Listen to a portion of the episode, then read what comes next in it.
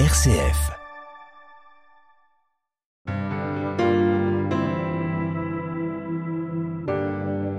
Voyager. Voyager, c'est faire bouger les lignes, changer de point de vue, partir le nez au vent ou avec un plan de route détaillé.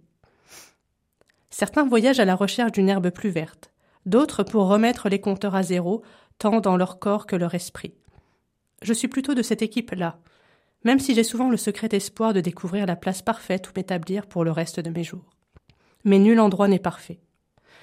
J'ai souvent entendu dire que la meilleure place se trouve à l'intérieur de nous-mêmes et que, commencer par un voyage intérieur, grâce à la méditation, la spiritualité, la foi, est déjà le début d'une belle rencontre.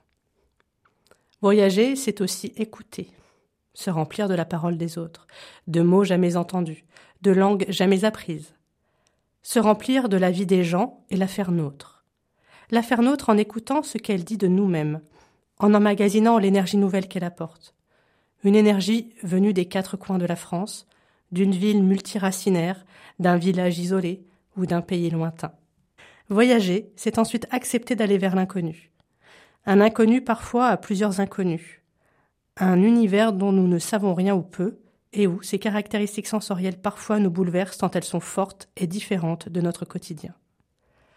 Voyager, c'est enfin découvrir son mode de transport favori. Au moment où j'entame l'écriture de cette cinquième chronique, je suis dans le train qui m'emmène vers la Bourboule, dans le Puy de Dôme. Terre de grande inconnue pour moi.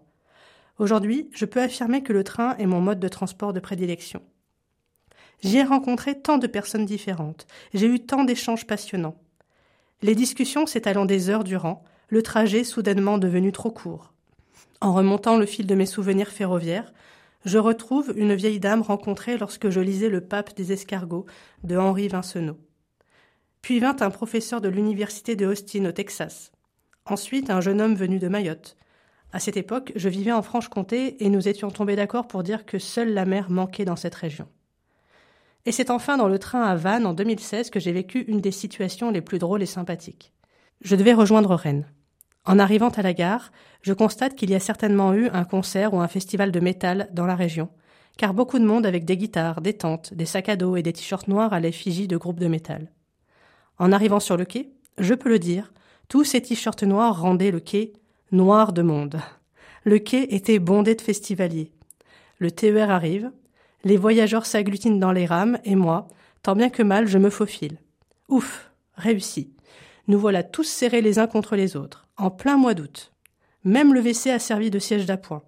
Deux chiens prennent leur mal en patience. Deux chiens qui pètent.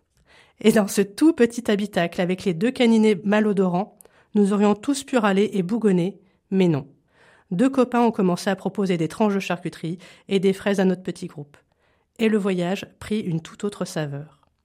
Alors oui, voyager n'est pas toujours des plus confortables à plusieurs points de vue, mais n'est-ce pas dans l'inconfort que nous arrivons à nous dépasser, à faire tomber des barrières pour embrasser l'inconnu qui ne demande qu'à nous rencontrer?